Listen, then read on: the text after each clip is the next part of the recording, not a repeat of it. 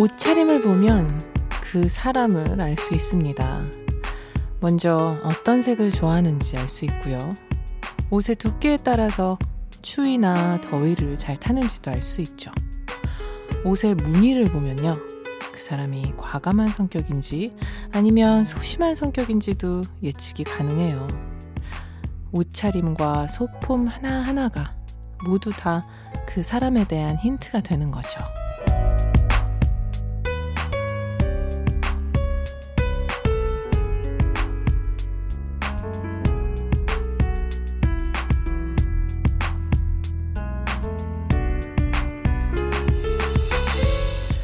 그런데요, 옷차림만큼이나 그 사람에 대한 힌트가 되는 게 또 하나 있습니다. 바로 음악이죠. 제가 오늘 여러분의 옷차림을 볼 수는 없지만 대신 이렇게 힌트 줘보실래요? 지금 어떤 음악 듣고 싶으세요? 안녕하세요.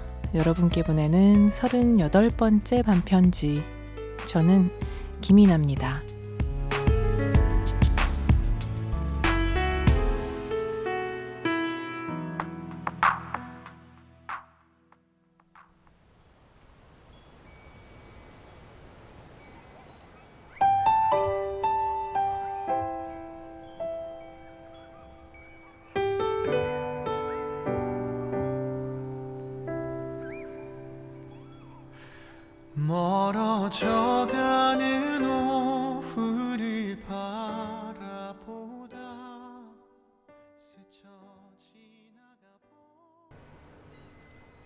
5월 8일 수요일 김이나의 반편지 오늘 첫 곡으로 박효신의 굿바이 들려드렸습니다.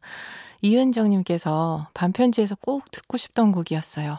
뭐라 설명해야 할까요? 너무 좋아요. 해주셨습니다. 저도 기분이 굉장히 묘하네요. 제가 박효신 씨와 함께 가사를 쓴 곡인데 여기서 첫 곡으로 틀으니까 기분이 몽실몽실해요. 아, 박미희님. 이 말이 뭐라고 이렇게 힘들었을까, 가사가. 그리고 많은 분들이 이 부분에서 왠지 공감을 해주실 것 같았어요. 사람마다 다 참, 하, 이게 뭐라고. 이 말 한마디 하는 게 이렇게 힘들었을까.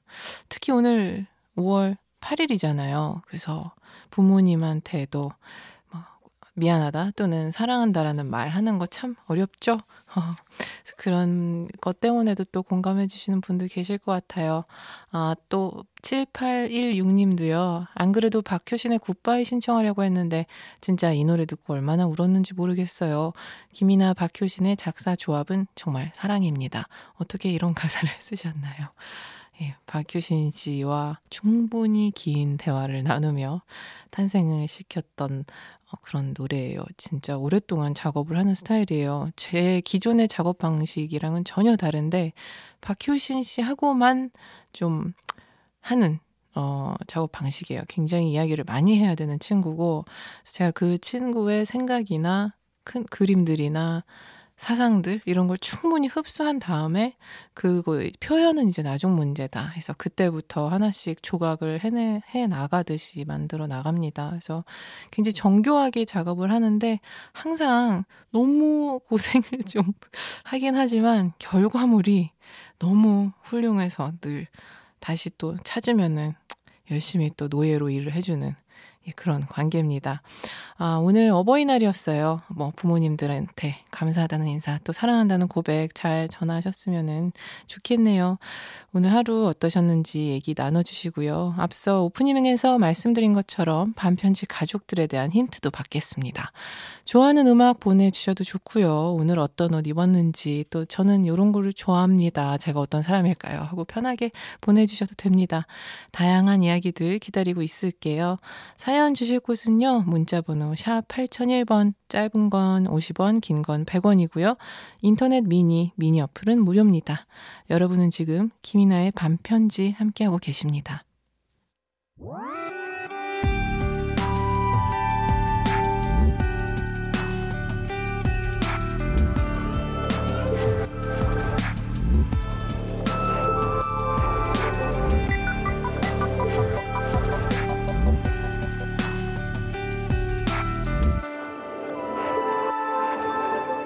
김이나의 반편지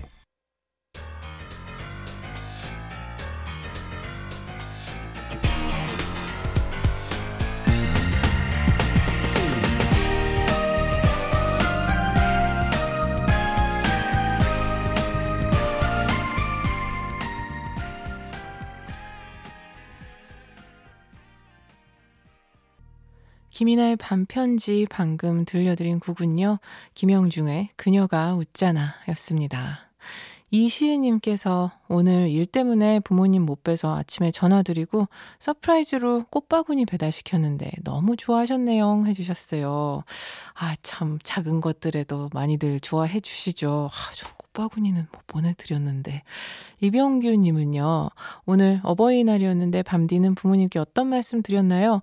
저는 아직 취업을 못해서 딱히 뭘 해드리지는 못했지만 따뜻한 밥을 해놓고 부모님이 들어오셨을 때 무심한 듯 밥 안 먹었으면 내가 밥 해놨으니까 먹어. 라고 작지만 힘이 되는 말을 해드렸답니다.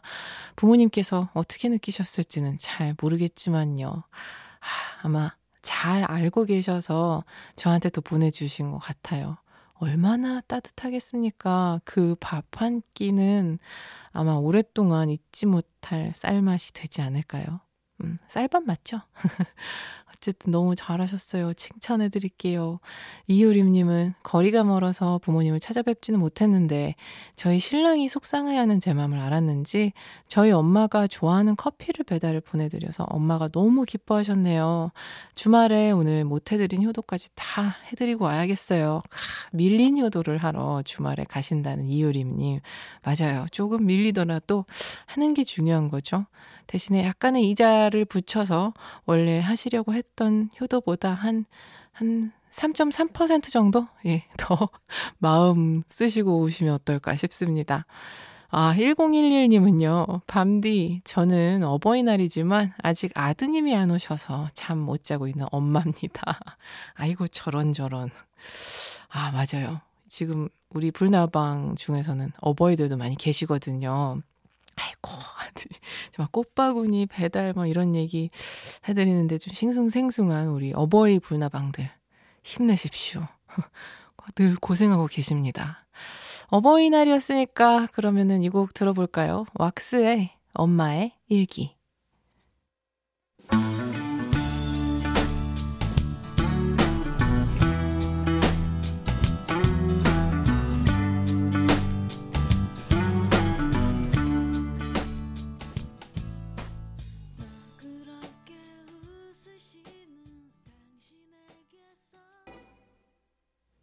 왁스의 엄마의 일기, 자이언티의 양화대교까지 두 곡 이어서 듣고 왔습니다. 지금 듣고 계신 분들 중에서도 신청곡 있으신 분들은 사연 보내주세요. 문자번호 샵 8001번, 짧은 건 50원, 긴 건 100원이고요. 인터넷 미니, 미니 어플은 무료입니다.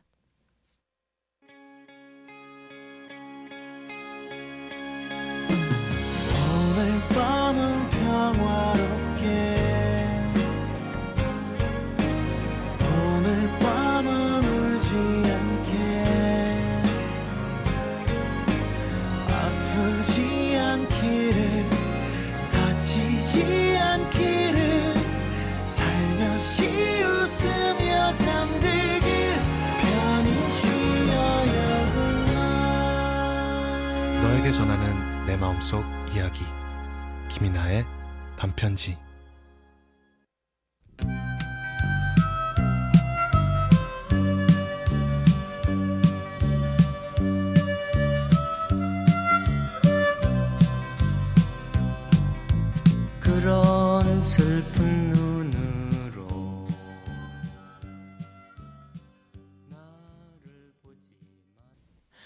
방금 들려드린 곡은요, 산울림의 창문 너머 어렴풋이 옛 생각이 나겠지요 였습니다. 신재철님의 신청곡이었는데요. 지금 문득 듣고 싶다고 떠오른 음악은 산울림의 창문 너머 어렴풋이 옛 생각이 나겠지요. 아, 며칠 부쩍 맑아진 바깥 풍경을 차창으로 보며 절로 후렴구가 흥얼거려지더라고요. 하셨습니다. 노래들 잘 들으셨는지 모르겠어요. 임예린님은요, 오늘은 15년 전 중학교 담임 선생님 뵙고 왔어요. 지금 계시는 학교 교무실에서 얼굴 보자마자 펑펑 울었어요. 앞으로는 더 자주 뵙기로 하고 선생님이랑 저녁 먹으면서 이런저런 얘기하면서 즐거운 하루 보내고 왔습니다. 펑펑 우는 거 있잖아요. 이상하게 그게 왜 이게 좀 옛날에 알았었던 분을 만났을 때 막 울컥하면서 눈물 쏟아지는 감정이 참 묘하죠. 저는 그렇게 오래 안 사이도 아닌데 예전에 그냥 어떤 프로그램을 찍는데 너무 힘이 들었어요. 제가 너무 못해서 힘이 들었었는데 그래서 이제 원래 고정으로 하고 있었던 프로그램에 이제 그 작가님들이랑 피디님이랑 그 같이 진행하는 분들 뵈는데 눈물이 나는 거예요. 뜬금없이. 아무도 이해를 할 수 없이 저만의 어떤 서러움이었는데 누군가를 보고 건강한 눈물을 터뜨릴 수 있다는 건 좋은 일인 것 같아요. 그래서 아까 사연 중에 또 권진영 님이 너무 늦어버렸지만 미안했다고 사랑한다고 말해도 들으실 수 없지만 그래도 오늘은 어버이날이니까 용기 내서 많이 사랑하고 기억하겠다고 말하고 싶어요. 좋아하는 곡이지만 눈물 한 바가지 흘러야지만 들을 수 있는 옥주현 아빠베에게 듣고 싶어요. 신청해 주셨었는데 어 오늘은 그래도 너무 눈물 한 바가지 흘리지 마시라고 다른 노래 들려드렸었습니다. 또 023 하나님은요. 남자친구랑 퇴근하고 양양에 가고 있어요. 어버이날에 용돈으로 효도했으니 이제 저희한테 효도하러 가려고요 하셨습니다. 용돈 효도가 아무래도 이게 아직도 모르겠어요. 어른들의 진심이 아, 막 남자친구나 여자친구 속마음 모른다고 연인들이 얘기하는 것처럼 아, 뭐 돈보다는 정성이다. 이 말이 진심인지 아니면은 또 어딘가에서 들려오는 그래도 돈 봉투가 최고더라 라는 말이 진심인지 혹시 우리 불나방 중에 어버이 분들 좀 알려주십시오. 어느 쪽이 진실인지 좀 알고 싶습니다. 우서영님께서 밤디, 저는 오늘 부모님이랑 드라마 보면서 하루를 마무리했어요. 엄마, 아빠 리액션 들으면서 드라마 보면 너무 재밌어요. 만약 나중에 더 커서 혼자 살게 되면 이런 날을 그리워하게 되겠죠. 지금 부모님이랑 할 수 있는 걸 많이 해놔야겠어요. 저는 아빠가 좋아하시는 이문세님의 노래 사랑이 지나가면 신청합니다. 아주 잘하고 계세요. 이 다음을 생각해서 어, 지금을 소중하게 여기는 거는 좋은 습관이라고 생각합니다. 이 노래 바로 틀어드릴게요. 이문세의 사랑이 지나가면.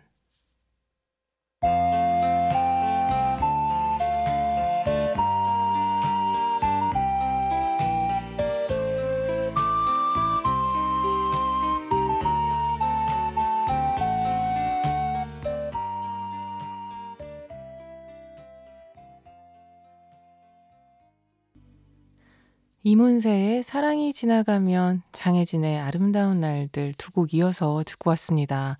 우리 어버이 불나방께서 드디어 답을 주셨습니다. 5034님, 돈봉투 최고야. 전화는 덤. 와, 짧고 굵게 답을 주셨어요. 심지어 새싹 문자라고, 그래서 새싹 문자가 뭐냐고 여쭤보니까 저희 프로그램에 처음으로 문자를 보내주시는 아, 불나방 어버이십니다. 문자 보내주셔서 감사해요. 종종 자, 앞으로도 자주 들어주세요. 그래요. 역시 돈봉투인 거죠.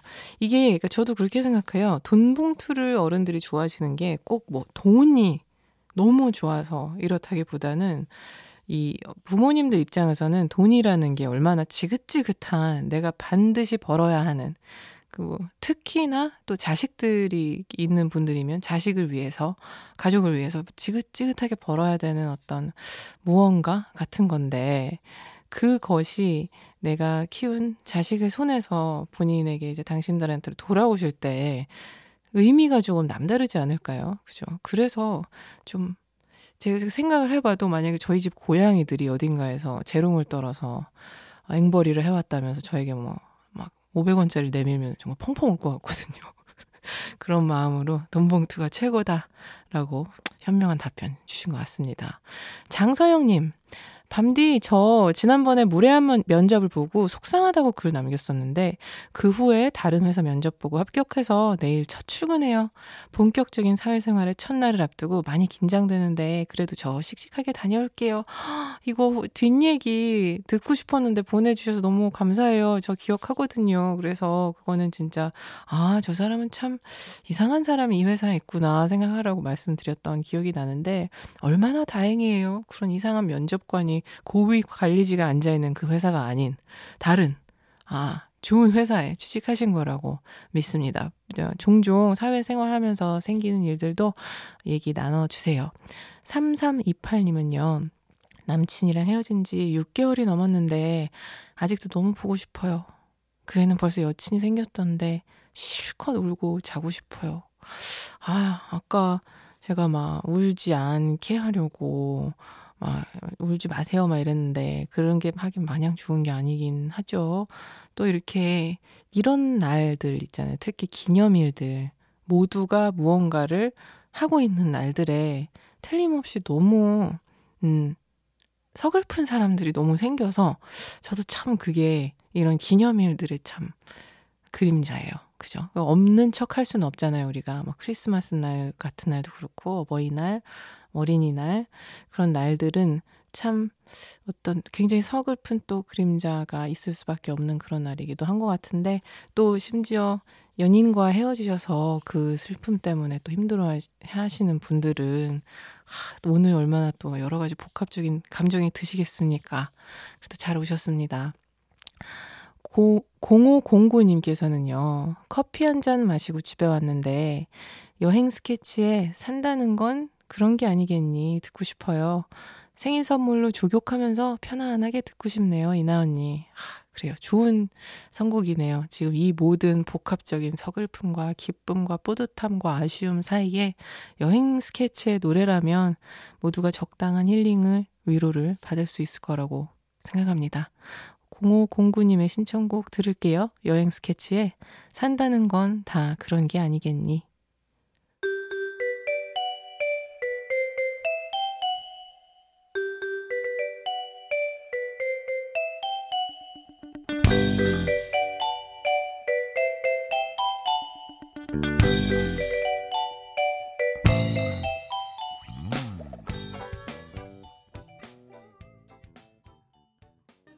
모자란 사랑 고백이라는 걸 알지만 어쩔 수 없이 내 맘을 전하고 싶어